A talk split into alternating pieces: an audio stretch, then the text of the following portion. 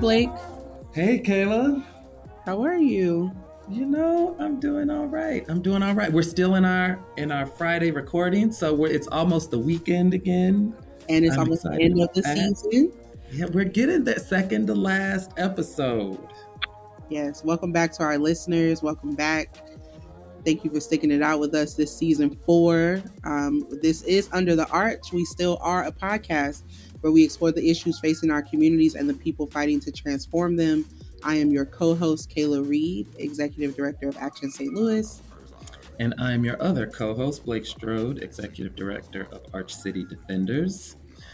And today we have um, we have another family conversation. Our, our movement family, beautiful movement family in St. Louis that is holding so much and continues to grow. And today we're going to be talking about housing, um, which is always is central and core to our work um, and is really a hot topic in St. Louis. I mean, it usually is, but you know, there's there's work and and progress on some fronts happening in St. Louis. So we really wanted to dig into housing justice again. We've touched on it once before, I think. Um, yeah, we've had about it before, and you know, we've declared that 2023 is the year of the tenant in St. Louis, and so we're really excited about this episode and this conversation because it is timely. Some things are happening in the city on the policy front, more things to come.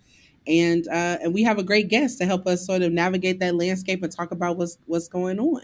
You want to you want to introduce our guest? Sure, it would be my pleasure. Our guest today is our friend, our comrade, our partner, Kristian Blackmon, who, you know, the people know, all the people know Kristian Blackmon. Welcome to the show, Kristian. Thank you for having me. Yeah, you come in all so sweet. I know. you came in with the smooth, like so smooth. Oh, that's right. Alto two tenor one oh, voice. Yeah. Kristian is bringing NPR energy up in here. Yes. Thank you for having me. Let me let me give a little bit of Kristian's bio. Kristian Blackmon is a native of St. Louis, Missouri. Her passion lies in the fight for Black liberation, injustice, and oppression that negatively impacts all people. She is a community organizer, art curator, art activist, facilitator, and trainer. Uh, and she's currently the coalition coordinator for Homes for All St. Louis, a Black led housing justice and advocacy organization. Kristian has a bunch of awards and acknowledgments, including the 2016 Unsung Human Rights Shero Award from the St. Louis Coalition of Human Rights.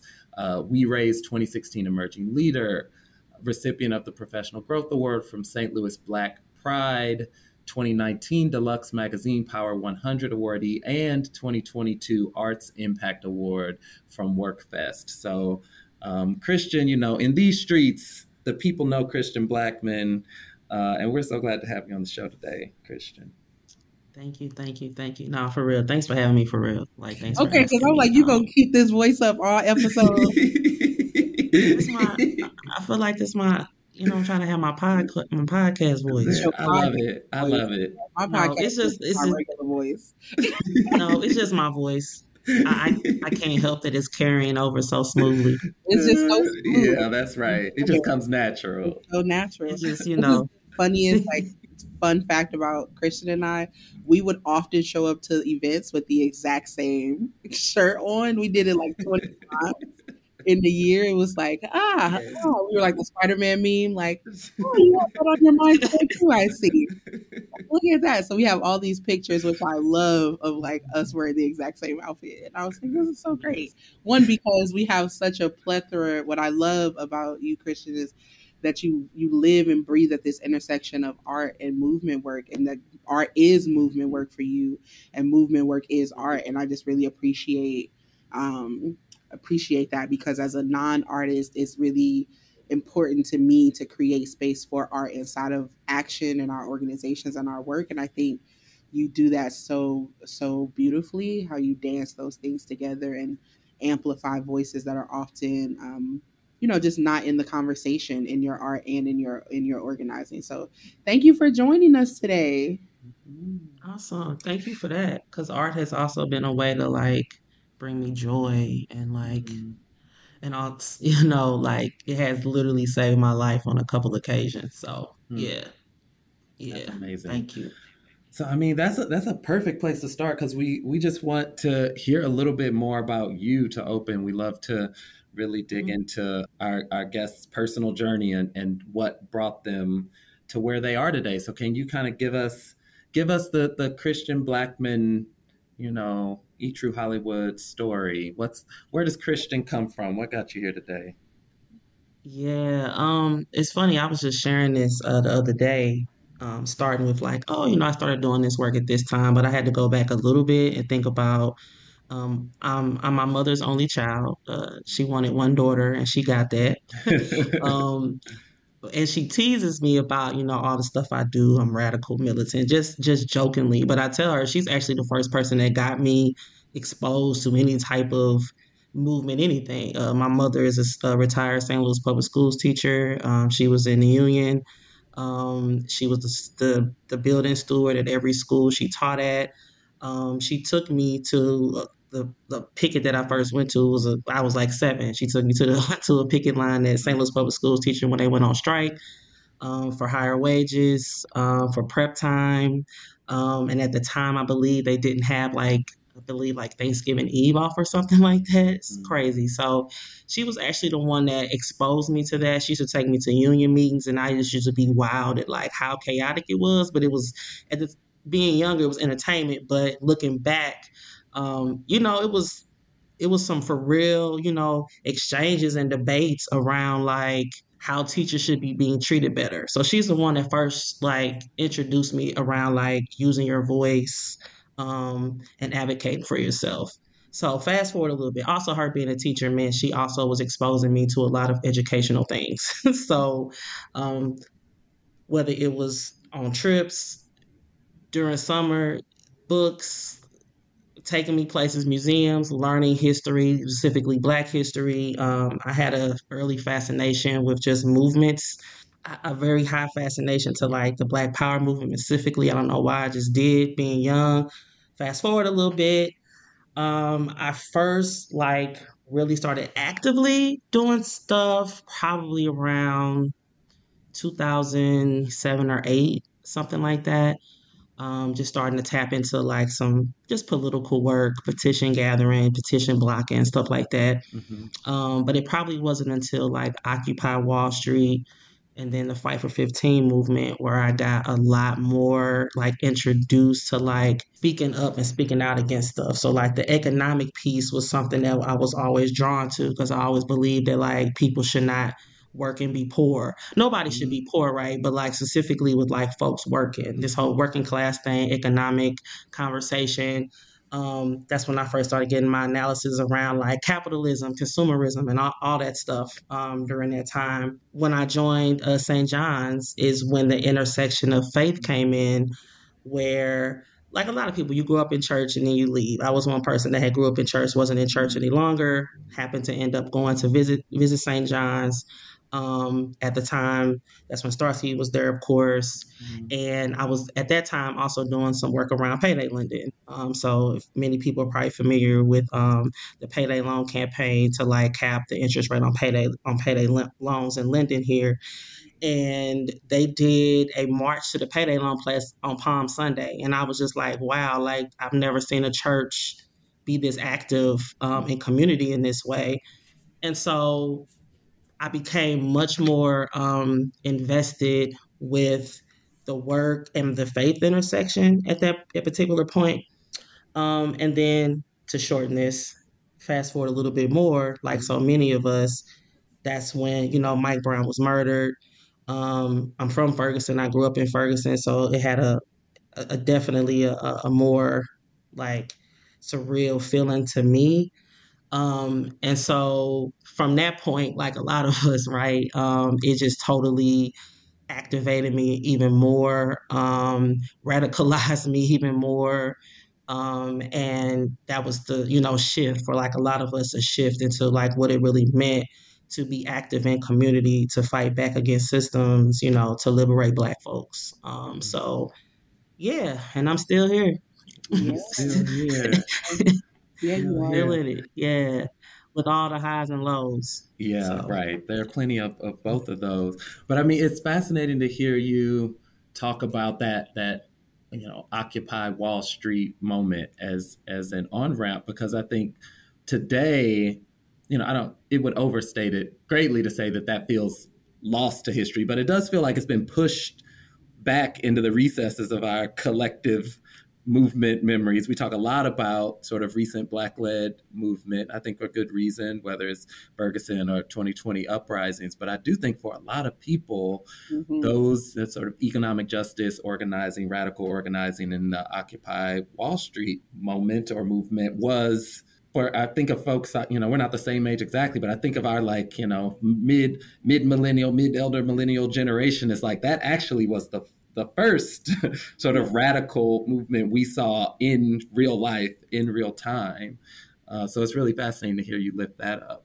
It's also it's also one of those I really think how much faith and art and and this movement work ties in and how much uh, St. John's was a catalyst mm-hmm. inside of our local movement here in St. Louis. And this is St. John's mm-hmm. UCC on North Grand, um, and at the time, Pastor uh, Starsky Wilson, when you joined, he was also the pastor when I joined, and now it's um, Pastor Michelle Higgins, and that's the same church where Action this this iteration of Action St. Louis started. Right, we just had our seventh birthday, first meeting. Right, you were there. It was hundreds of people popped up at this meeting that we called on July thirteenth, twenty sixteen, and just how often, you know, I, I, often say that like history is so layered that there are just these different things that are happening in these different players who are inside of our movement who are actually really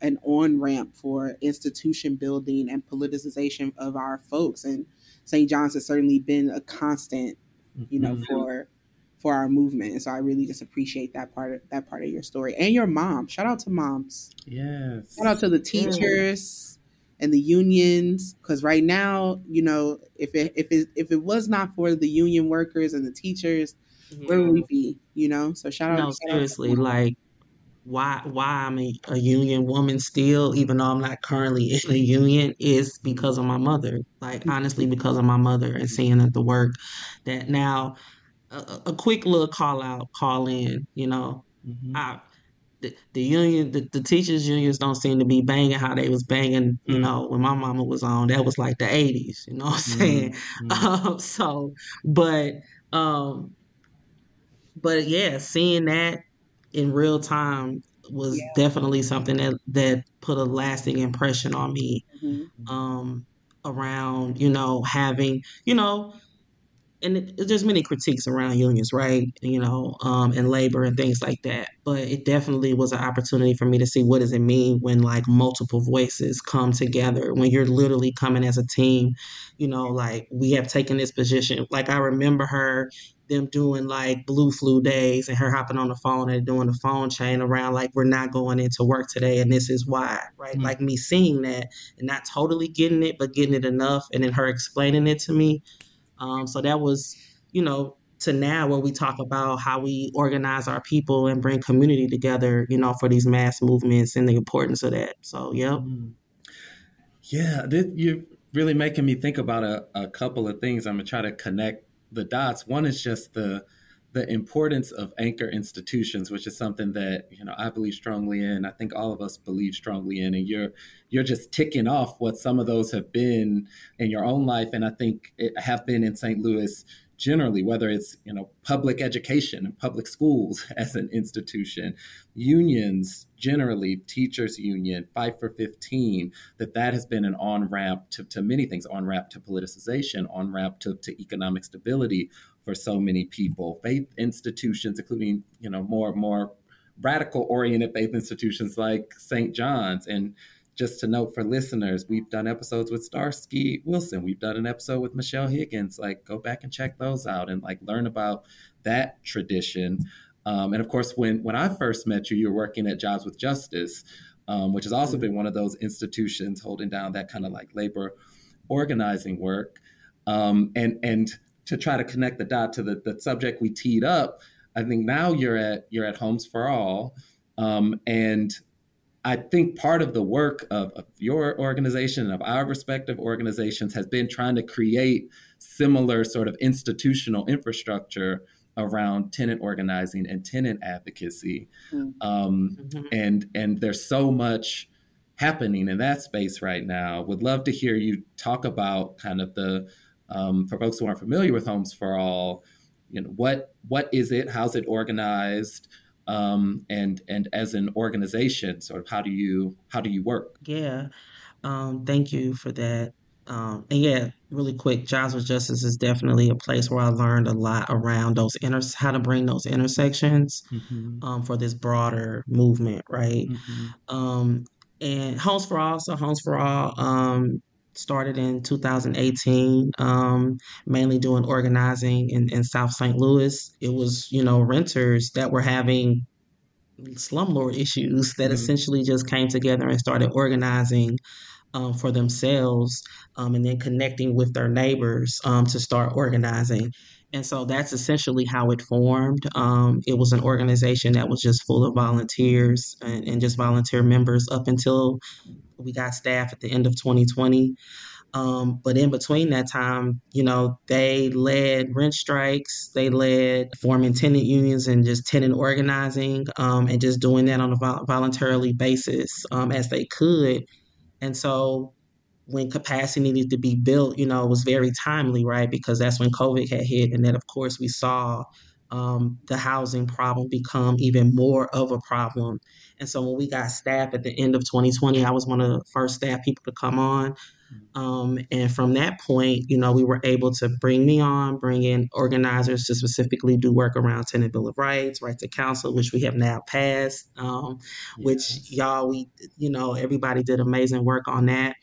Um, the other big piece is around being able to support tenants in, in organizing, but also if tenants want to form tenant unions, which was something that I wasn't fully familiar with mm-hmm. um, prior to getting into this work, was around tenants forming unions um, and tenant organization in that way, which I think is something that's needed and super powerful. And then um, another piece of our work is around um, community land trust, too. Mm-hmm. which is around, you know, community coming there being able to have land and do what they what community wants to do on that land um, very short version so you know around legislation bills around um, bringing in tenants and bringing in community to be able to organize, um, to be able to make demands to landlords or property managers for things that they want to see um, and then, like I said, the piece around community land trust. And the other thing that has become more of a thing too um, is just around utility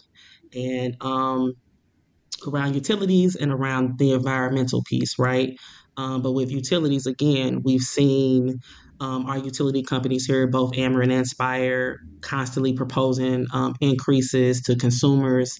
And of course, that has become more and more of a burden um, to tenants and renters um, who are already dealing with not enough. Mm-hmm, so mm-hmm. that's us having to support and respond to that too is also something.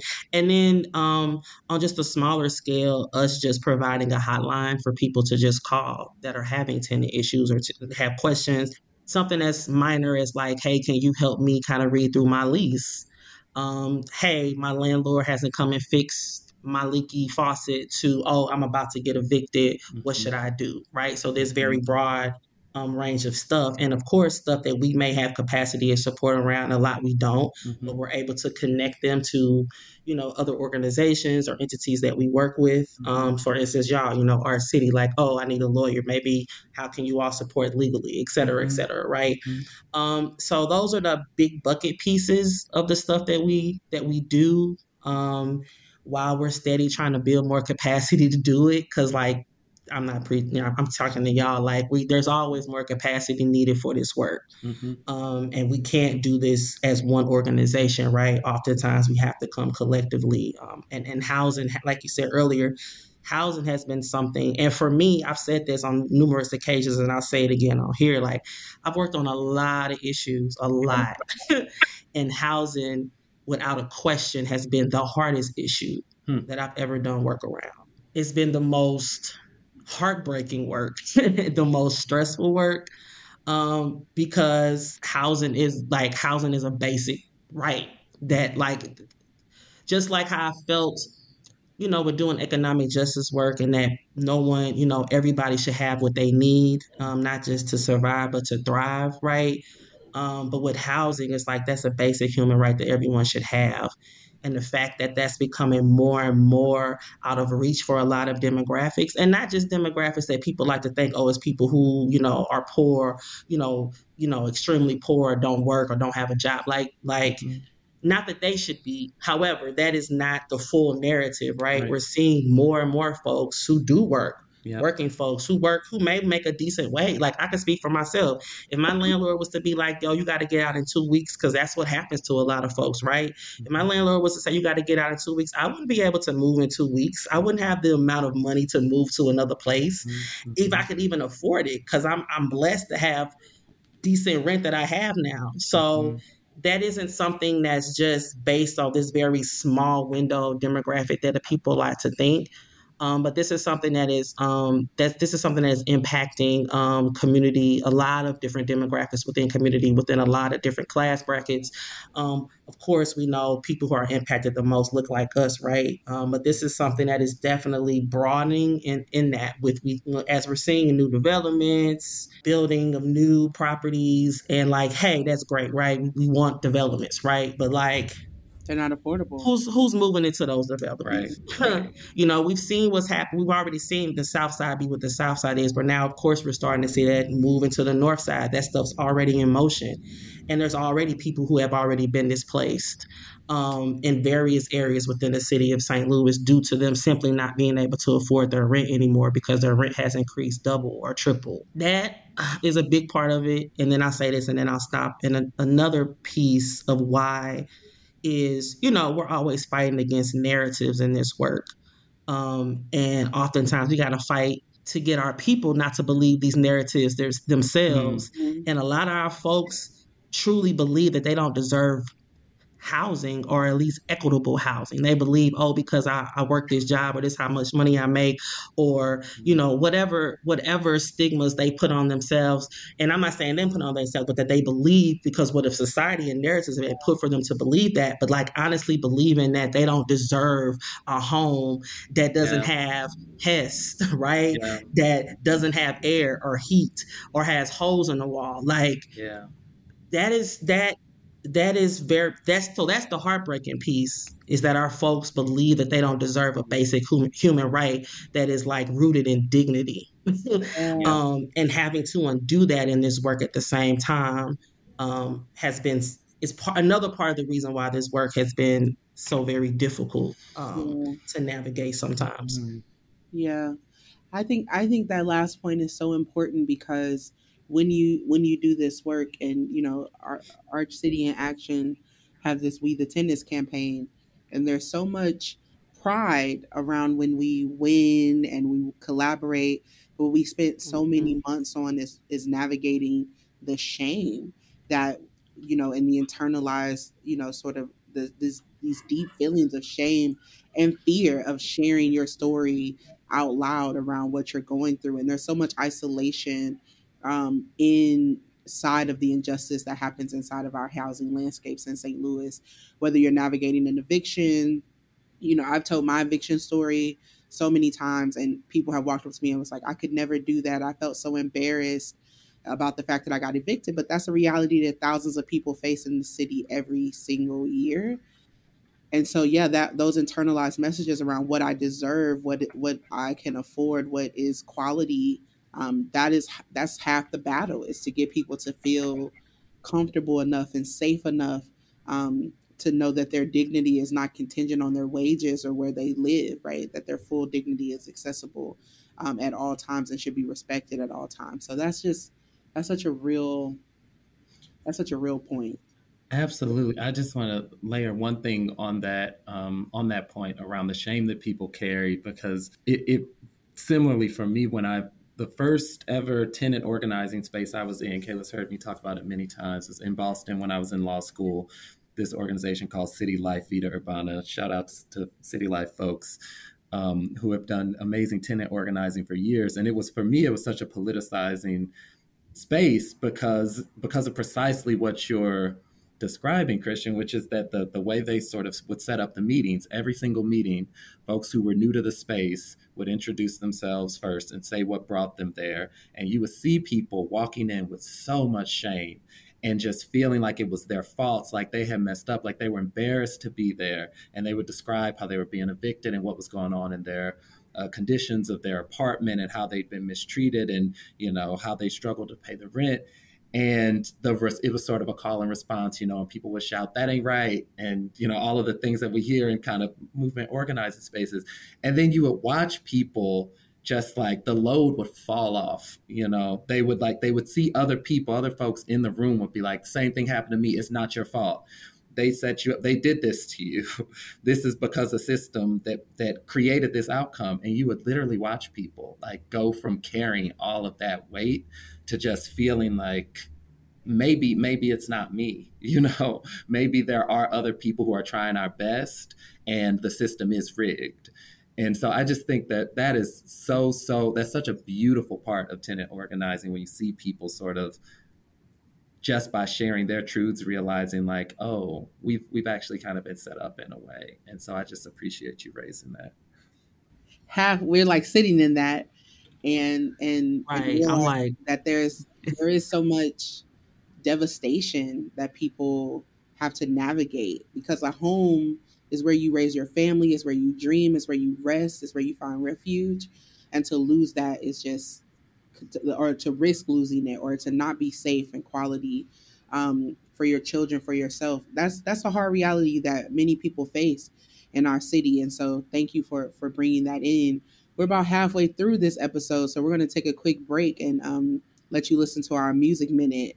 And then on the other side of that, we'll continue our conversation uh, with our special guest, Kristian Blackmon. Um, you are listening to Under the Arch. We'll be right back.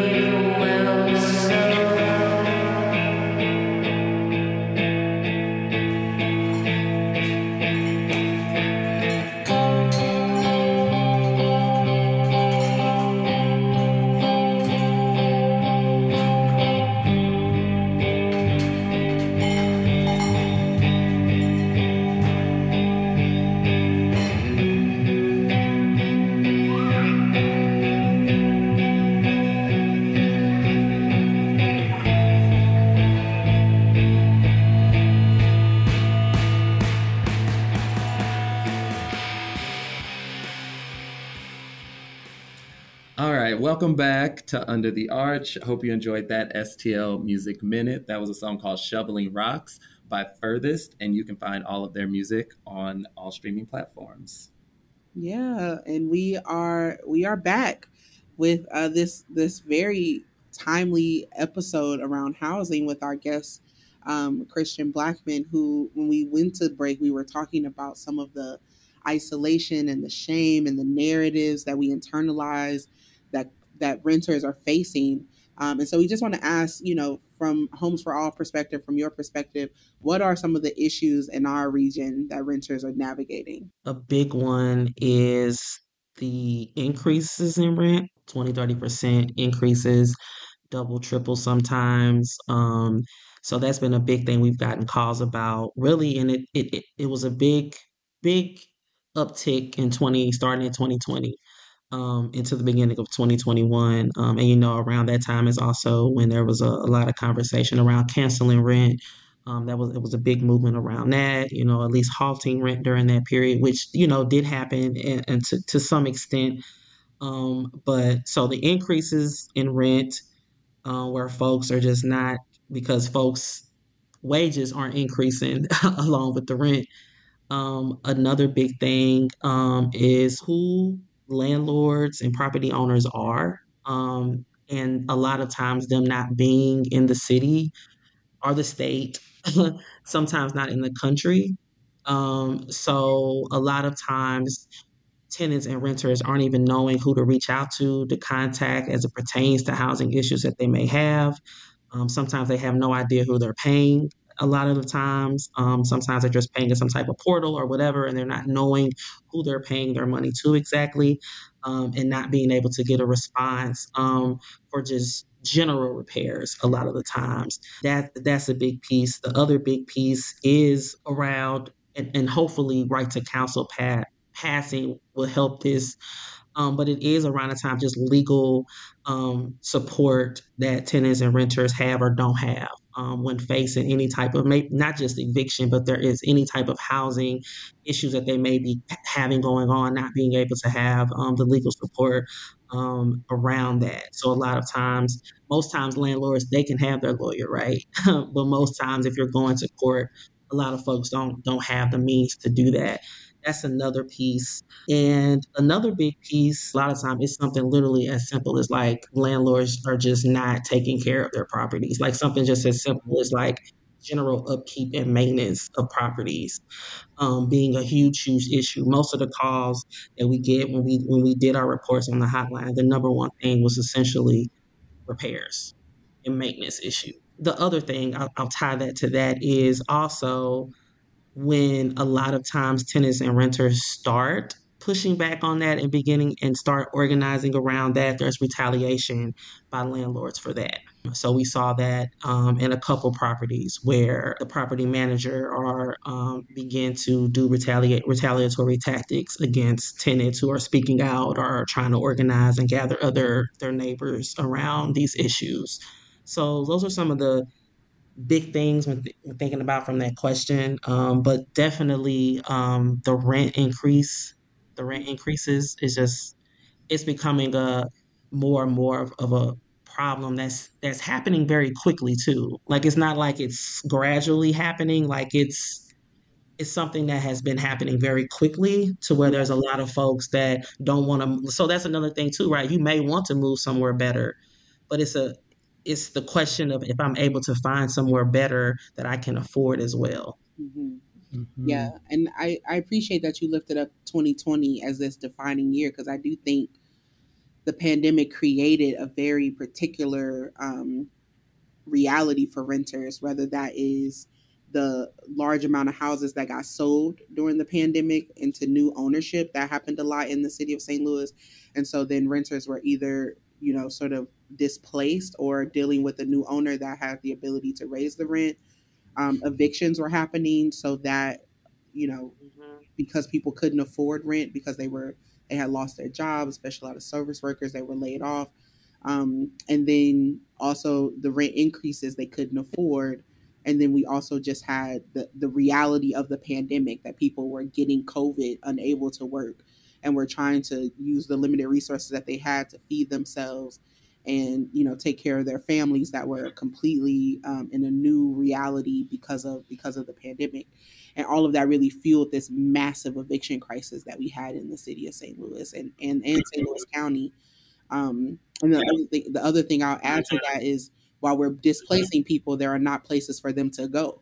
We're not building mm-hmm. affordable safe quality housing um, that the majority of renters can actually afford in our region. Every time we look up in the city of St. Louis, there's a new development that's being pushed out, and the studio apartments are a thousand dollars, and that's just not affordable to um, families and, and working class folks inside of our city and our region.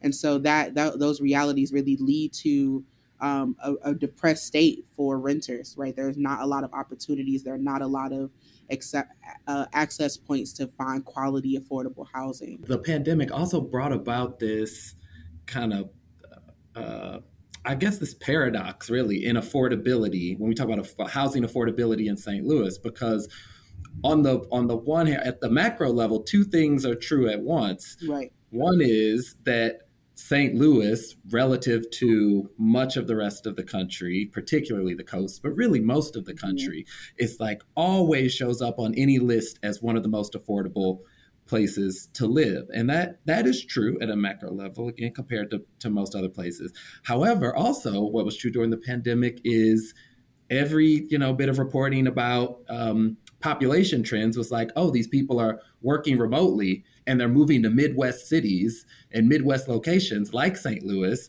and buying up homes for cheap in the way that you're describing, Kayla, which is driving up the cost of housing in a place like St. Louis. So it's both true that relative to others, it may still be cheaper, but when you see shifts happening like that, that quickly in that span of time, it really drives an affordability crisis, mm-hmm. even if it's still more affordable overall than a lot of other major cities. And so it's easy to kind of miss what is playing out on the ground if you're just looking at the top line numbers going, oh, it's it's pretty affordable exactly. here compared to most places. Exactly. Yeah. Thank you for saying that because that, that was I failed to mention that was around the affordability piece. And I, I don't know for those who may not know, like St. Louis ranked very low as it pertains to affordable housing. Mm-hmm. Um, it got a very average rating, and the rating as it pertains to like black people of color, specifically black folks, we got an F rating mm. um, in affordable housing. So while yeah. you're saying that, um, but also, you know, for people that may not be originally from St. Louis, you know, transplants or people, yeah, like you said, that, mm-hmm. but for people who have, who are born and raised and live here, um, and also again, when we, to make that comparison, but also to make the comparison around how much jobs make in different industries, right? Much lower, um, yeah. much lower wages, um, a lot of underemployment here in comparison to other. If you look at the same job in another city, making probably double at the least, the you know making very much higher um, salaried wage. I talk about when I was um, this was 20, 2013, 2012 when I was a pharmacy technician making, you know, at the time $13 an hour. Rent was my biggest line item by a lot. And if I fell behind, the majority of my the majority of one paycheck over 50% of one paycheck which is you know almost mm-hmm. a quarter of my wages for the month went to rent and that's not including utilities that's not including transportation that's not including food and so overwhelmingly you know black folks in this city are rent burdened they are mm-hmm. spending mm-hmm. upwards of 30 40 50% of their income on afford on rent and now we're seeing this trend where you know we're we're seeing more the migration patterns in our region are attached to affordability. People are leaving the city because it is less affordable, um, and then they're going to the county, and even those prices are raising uh, very quickly. Right, a house that you could rent for seven hundred or eight hundred dollars is now fourteen hundred dollars, and so we're mm-hmm. watching just a, an affordability crisis. And when we talk about landlords, we are talking about people who are seeking to make profit, right? And so there is a, a exploitative relationship that exists inside of that dynamic. You want housing, how much are you willing to pay for it? And how much am I able to get? And so we're watching some landlords test the waters of how much they can raise, and that's moving the entire affordability spectrum away from folks who could afford those homes um, some time ago. So I, I want to come back to something we referenced a couple of times, um, Kristian. You referenced it even when you were sort of laying out the myriad issues tenants face, which is this right to counsel. Um, and you know, I want to come back to it because uh, for folks who weren't following closely, like this, this is a big deal, and folks worked really hard to make this happen, and and have fought um, to make it happen. And a couple weeks ago, the mayor signed um, legislation that passed uh, with one vote in opposition at the board of aldermen. I think it was just one at the board of aldermen. Um, and Lord, uh-huh, mm-hmm. happens to be a landlord who voted against it. Uh, and so, just for, for folks who don't know well, gives the, the broad outlines of what right to counsel really means for people and, and why you, um, the folks at Homes for All, thought this was worth fighting for. Of course, along we too felt that and have been part of that fight, but want to hear from your perspective um, why that was on the agenda, so high on the agenda at Homes for All. Yeah, um, was something that I mentioned earlier around um, folks a lot of times just not really feeling like they're not protected. You know, if if something happens to them in their home and they're they're having to go to court, like mm-hmm. not knowing what to do, who to go to. So I think first that level of you know, and of course there's so many more pieces that we need to do, of course, right? But like this piece with the the right, like having that right, right? That that is mm-hmm. something that you now can have without question.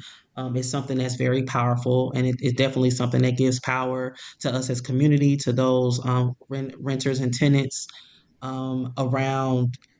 I think because I think also with this comes a, a, an educational piece around you know around what what is legal, right, and you know um, what is law, um, what type of protections do you have um, as a tenant and renter? And so for us, it was that. In addition to, like I said, a lot of times when folks are, are going, like there have been times where we where we've gone to court um, with folks because they just needed someone who who had some type of insight um, around housing laws and just how to navigate court in that way because a lot of folks simply don't know. I went to court for that. I wouldn't know right and mm-hmm. i'm someone like not not the way that i probably would need to know and i'm someone that that's in this work so thinking of someone who isn't in this type of work or uh, aren't aren't in these spaces um, so for us, it was that. So folks being able to to have that support, to know that they're that they are able to to get a lawyer, legal representation if they are having to go to court proceedings, if they are facing eviction, and especially because if the eviction is illegal, because a lot of times folks are getting um, eviction notices and, and it's illegal, and a lot of times folks don't know the rights that they have, so they just get a letter and they just think like, and then they just okay, this is what I have to do, not knowing that actually you don't, right? You don't mm-hmm. have to get out tomorrow, right? Mm-hmm. Or you mm-hmm. don't have to get out in a week, or actually this is a breach in your in your leasing agreement. All of those different mm-hmm. pieces.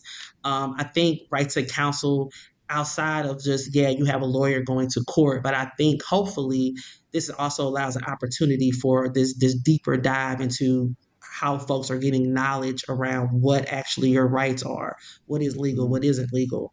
Um, how do I push back against something um, that doesn't fit, you know, just simply isn't right, but it may not feel right to them, but not knowing how do they navigate that feeling and who to go to. Yeah, yeah, that's so that's so powerful. Um, I mean, earlier in the conversation at one point you made the point about all of our organizations always operating at capacity and never having enough capacity and one of the things that i love about you know making right to counsel public policy is it mm-hmm. it reflects the idea that it's actually a public responsibility to make sure that people have this. This it shouldn't be on Homes for All and Action at Arch City. It should be on. I was just gonna say, and y'all at, at Arch City, like the, the lawyer legal piece is always what stretched the most, right? Yes. There's never enough legal support or lawyers when when working within community around housing injustice and it just there are people that fall through the cracks or people that are able to get you know the support that they may need and that's not because we don't want to is that we literally don't have the capacity for that. So yeah, i think that is definitely something to raise up too is that this is this is not just on you know grassroots organizations or community organizations. This is also something that the city government uh, should be um, making sure um, is happening as well. So the city passed this and the mayor signed it into law right to counsel um, but that's not really all that is planned for the the city as far as it relates to housing. So, can you talk about just um, legislative priorities that Homes for All has over the next year um, to our listeners? Tenant Bill of Rights. That's probably Tenant the Bill biggest thing. One, boom, yeah, bam, boom, bam, stop. When I yep, when I first you know, came on into, into into the organization, that was one of the first things. Like, yeah, we want to pass a tenant bill of rights. Like, we're doing the work around that um, to make that happen, and and I'm super excited that now that we are in 2023, um, that is definitely something that looks like, you know, we're we're inching closer and closer to that being a reality. You know, that's something that's being discussed around the in the fall um, and you know homes for all and other orgs you know action and kayla we, we sat you know in meetings around this specifically um, but tenant bill of rights definitely because you know there's there's some protections that you have but ultimately it, on a much deeper level it, it's, it's not uh, and, mm-hmm. and not enough in the sense that also what's important about a tenant bill of rights is just that it's, it's more rights for tenants but it's also um, what are the what consequences will come to slumlords and, and owners who are not abiding by the, this actual law that's put into place for these protections and for these rights, which I think is the big, big piece. Um, and so, Tenant Bill of Rights, and then something that has recently been, you know, brought up as well um, around a rental registry, which is something that is also looking like something that will be going forth um, in the fall as well. That is a piece that I think there is definitely some importance around that with like like owners having to register, you know, their properties. Um, because I again, getting back to some of the issues from earlier um, around a lot of times people not knowing who owns what and like how to navigate that kind of this, you know, um, and then when there's change in ownership or changing like all of those different pieces of, of, transitioning and shifting and changing of like ownership to other ownership to when somebody else even moves into a space i think that is that is a, a very very important element um, and also as it gets not totally tied to rental registry but kind of and also thinking about how buildings are being cared for if they're up to code and if like those type of pieces because again that's another issue is that a lot of times um, tenants and renters, and uh, this is something else that got worse during the pandemic, is that folks are moving into properties that are literally not up to code um, and folks should not be living in. And a lot of times people aren't checking because they're they're just trying to move right? Um, so the rental registry but definitely tenant bill of rights is the the biggest thing. That's something that we definitely um, have been yelling about, preaching about, um, doing work around, um, and have definitely been, you know, talking with other orgs and other partners around how we can make this real um, and make this a real thing. And I and I and recognizing and knowing that um, there's going to be I'm sure some opposition um, from some members of the board around this, but I think that we have the synergy and energy around it. I do think we also have some good allies on the board, and we definitely have enough um, organizations and community power and buy-in to where this can definitely be something that is is passed and hopefully passed with most of the things that we're asking for, recognizing that a lot of times you know, we don't get everything, but that we don't have to compromise on some really big and important elements around it, um, whatever that looks like um, once the language and everything come, comes in. So, but yeah, it's in the Bill of Rights.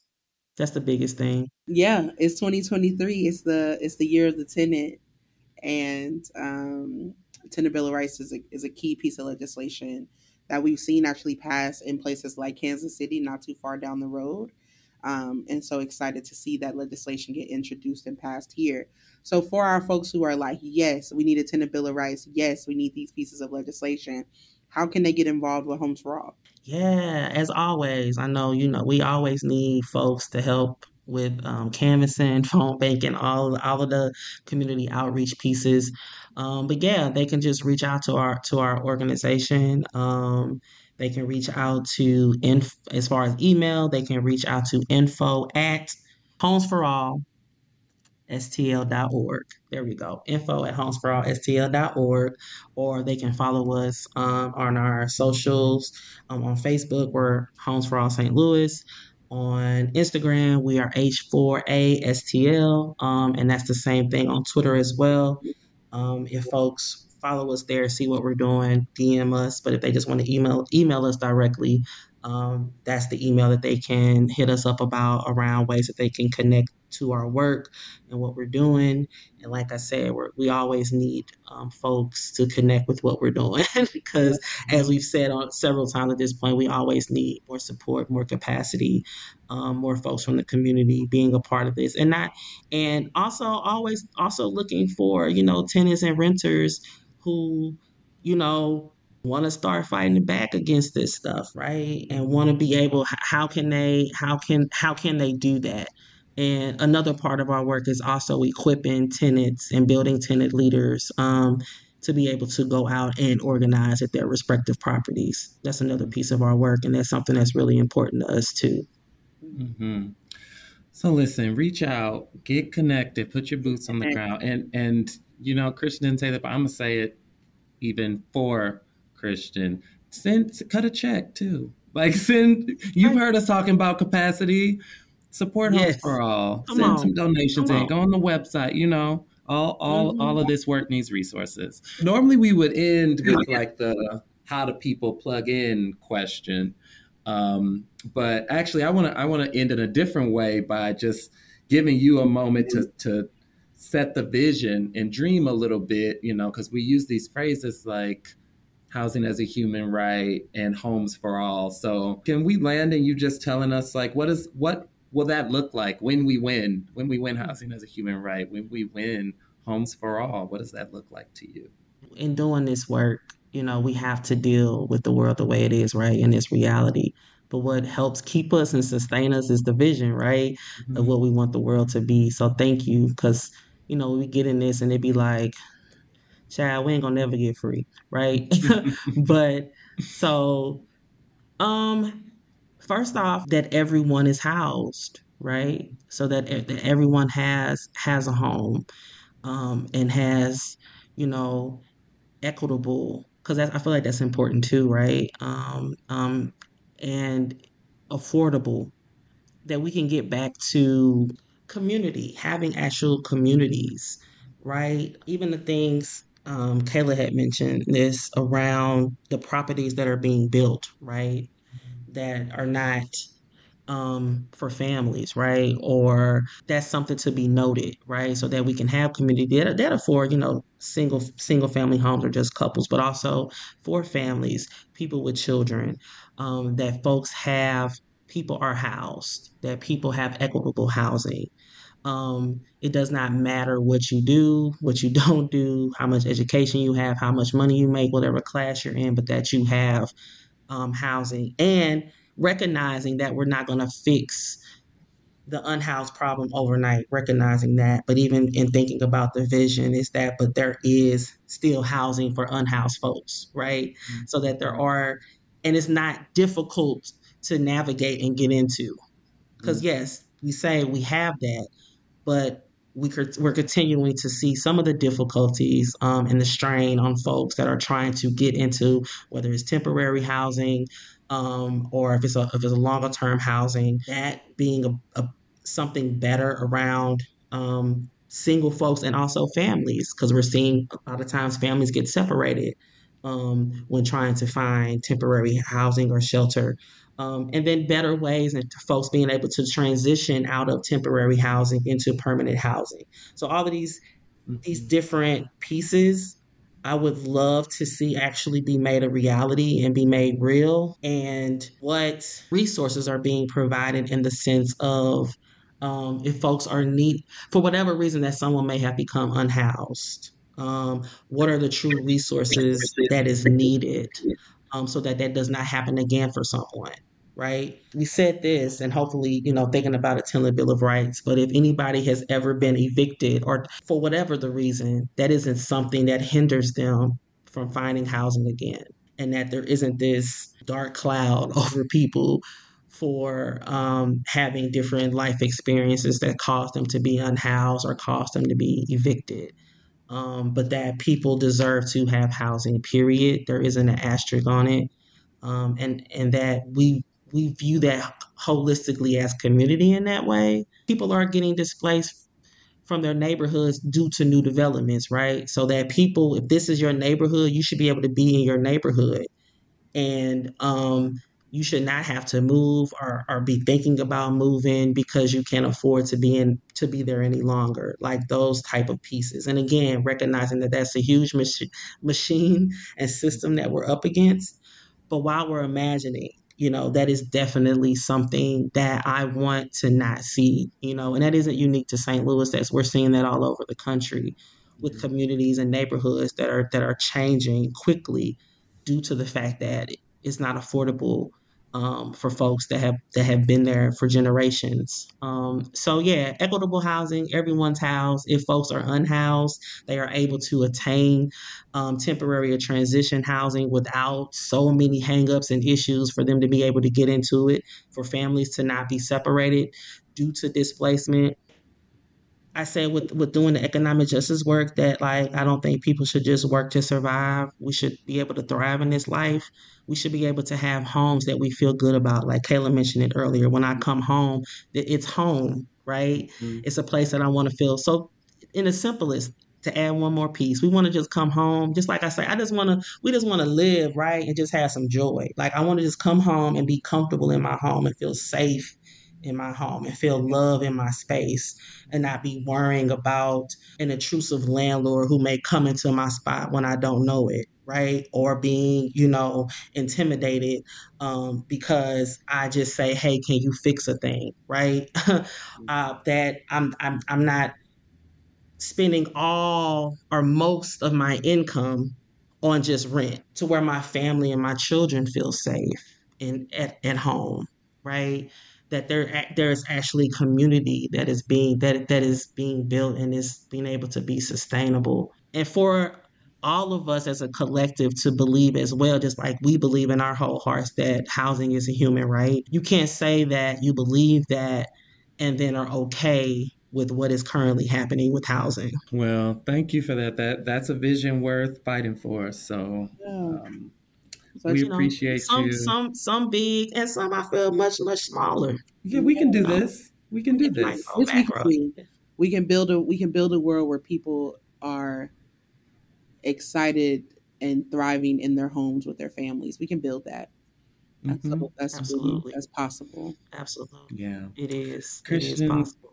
Thank you so much for being here today with us. This has been lovely, wonderful. Um, I'm like, and, oh, I get to be on the po- oh, come on, oh, I got the invite. Oh, oh, oh, no, it's an honor. I appreciate y'all for real yeah. asking me to be on. Yeah. It's our pleasure. We, look, we you know we'll see you at the next meeting. Where's the calendars? We, we, will see you soon. Any, any next week. we'll see you somewhere. We'll see you. Yeah, but yes. thank you so much for joining us and having this conversation. You know, I really think our listeners appreciate you know hearing from the practitioners that are mm-hmm. in this in these fights in real time and right now it, it just it really is a lot of work to do um, to make this a renter friendly region right and uh, to have mm-hmm. renter centered policy shouldn't be considered radical right? That should be the norm. And we live in a we live in a city we live in a region where people rent and we should take care of them and we should make sure that they are whole and well. And so thank you for the work that you do every day and shout out to the teams at team at homes for all for the work they do every day. Yes, absolutely yes, yes absolutely. shout out to them for sure because i know this is a lot. It's a lot. Yeah. so yeah all right. Um, we are going. We're going to take another quick break. Let Kristian go, and we'll be back to wrap things up. You are listening to Under the Arch.